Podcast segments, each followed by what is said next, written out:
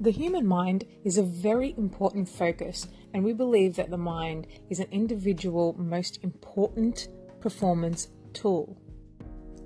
Top quality, successful, and powerful thinkers often know how to distinguish and identify between unhelpful emotions compared to helpful emotions. So, therefore, how to recognize the disempowering emotions and overriding them with the most empowering emotions. When we hear the word emotion, most of us would think of the emotions love, hate, fear, sadness, and worry. These are some of the most strongest feelings that we will experience throughout our lives. Our emotions are our driving force and inspiration behind how we act and our behavioral responses in specific situations and environments.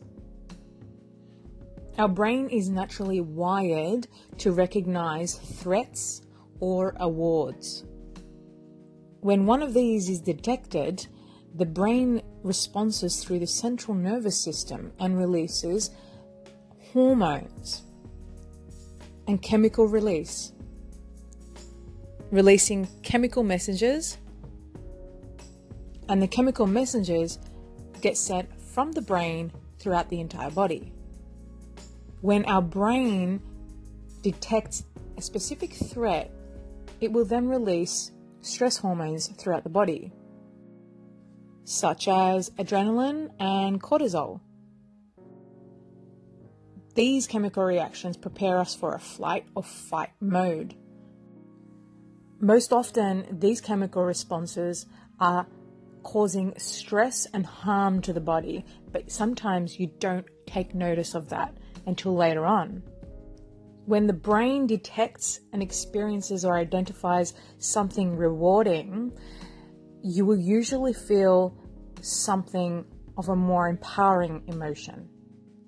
For example, when somebody does something nice for you, your brain can release dopamine, oxytocin, serotonin.